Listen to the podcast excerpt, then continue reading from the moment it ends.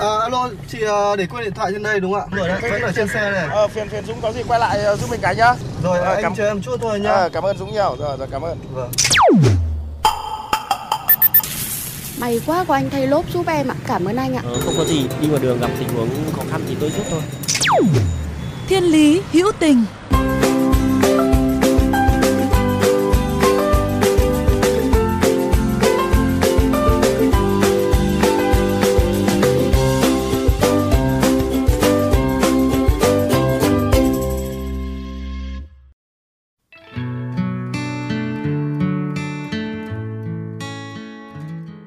Các bạn thân mến, trồng cây và trồng người trước nay vẫn được cho là hai khái niệm khá tương đồng với nhau do cả hai đều cần có quá trình và phải trải qua năm tháng nuôi trồng, chăm sóc chu đáo, cẩn thận mới mong có được sự phát triển bền vững.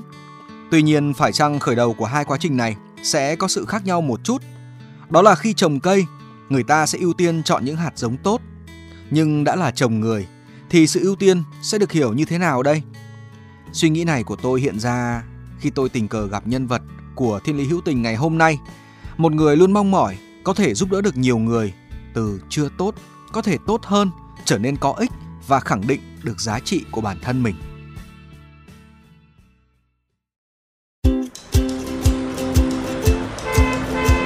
Dừng xe bắt tay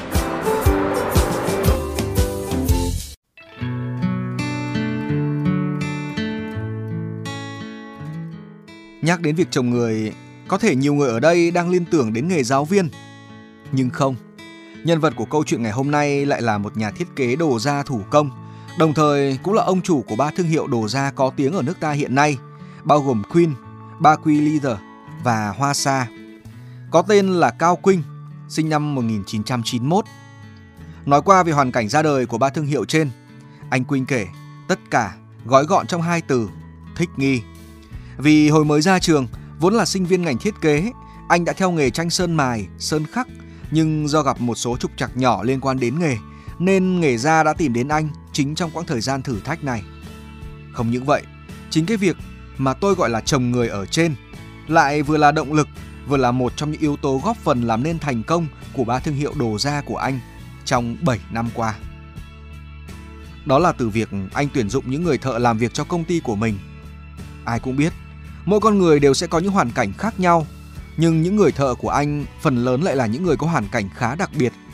Đó có thể là những người từng phải đi tù nhưng có ước muốn hoàn lương, có thể là người trước đó chỉ biết chơi bời lêu lỏng nhưng nay lại muốn sống một cách có ích, hay thậm chí là những người khuyết tật nhưng vẫn muốn cố gắng trở thành một người tàn mà không phế.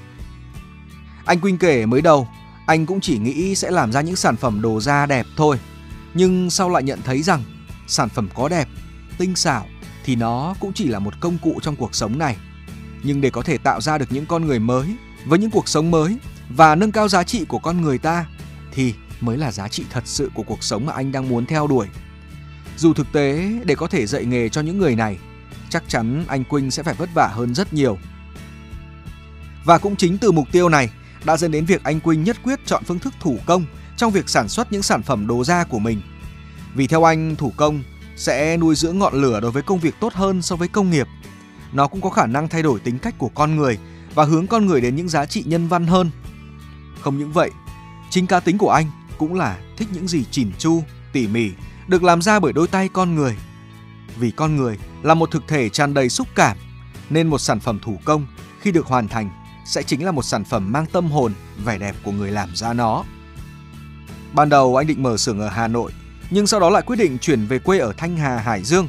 Anh kể quê anh là đất vải thiều, nên từ nhỏ anh đã phải đi bón cây, chăm sóc chúng hàng ngày và thấy khổ quá. Được mùa thì rớt giá, mà được giá thì lại không được mùa. Nên anh đã có ý định về đó để phát triển nghề của mình. Vừa là để tạo ra một nghề cho bà con, vừa là để phát triển những con người ở đó. Anh bảo anh không thích làm giàu ở một nơi khác rồi về quê sinh sống. Và từ ngày trước cũng không có cảm tình với những người như vậy. Anh thích phải làm giàu trên chính mảnh đất quê hương của mình. Đến thăm xưởng của anh Quynh, tôi có dịp trò chuyện thêm với bạn Bùi Huy Đức, một thanh niên năm nay mới 23 tuổi, nhưng tay nghề đã được xếp vào hàng nghệ nhân ở đây. Không biết là bạn đã thay đổi như thế nào khi mà đến với Quynh?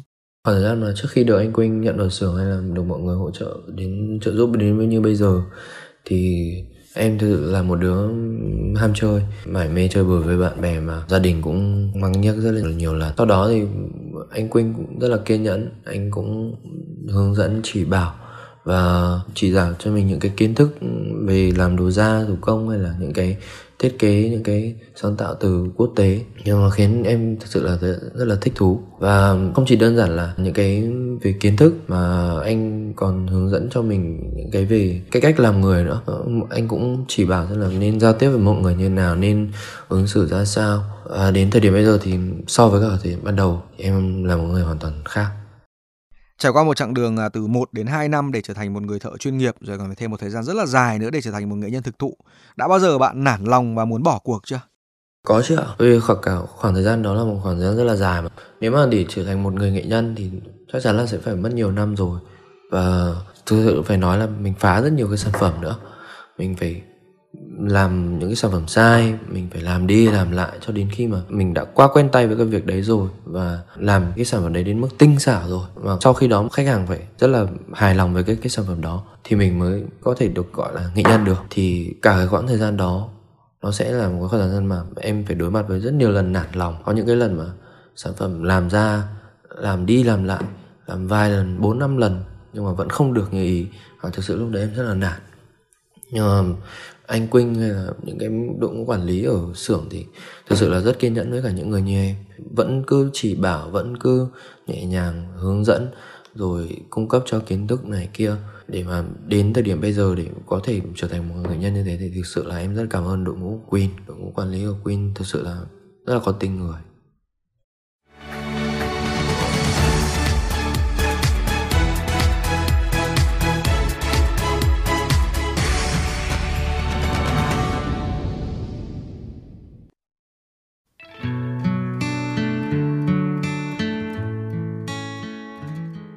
Nói thêm về những trường hợp mà mình đã giúp đỡ thành công, anh Quynh hào hứng kể.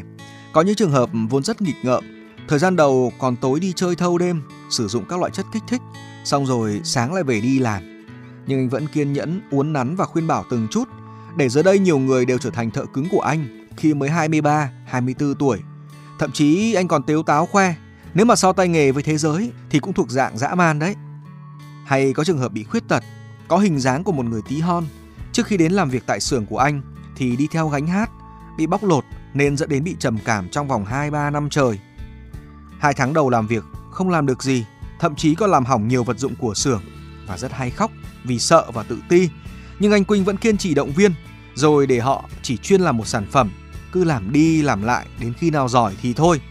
Để rồi hiện giờ, anh lại được dịp khoe rằng riêng về làm dây đồng hồ da thủ công, so với Việt Nam thì bạn ấy cũng thuộc hạng số má luôn. Gần về cuối câu chuyện của anh Quynh, tôi có hỏi đùa anh một câu thế này. Ngày bé khi đi trồng vải, anh đã thấy khổ vậy rồi, mà sau này vẫn dám làm cả việc khó hơn đó là trồng người cơ à? Đáp lại câu hỏi của tôi, anh chỉ cười xòa rồi bảo, vừa có thể giúp đỡ được nhiều người, lại vừa có thể khiến cuộc sống của mình ý nghĩa hơn. Tội gì không làm chứ? Hóa ra làm việc tốt không chỉ là một lựa chọn hay đơn thuần xuất phát từ tính người, mà nó còn là mục tiêu của rất nhiều người để họ cứ theo đó mà phấn đấu, bằng cách cho đi thật nhiều hay miệt mài giúp đỡ thật nhiều hơn, chỉ để có thể cảm thấy cuộc đời mình có giá trị và ý nghĩa hơn. Trái tim biển lớn, trái tim dịu dàng, cùng hát lên cho đời nhẹ nhàng tươi sáng. Giấc mơ biển lớn, giấc mơ dịu dàng cho anh và cho chúng ta. Mình cùng nắm tay nhau qua những khó khăn. Dẫu lắm gian nan dẫu lắm gặp gành phía trước. Khát khao được cho đời.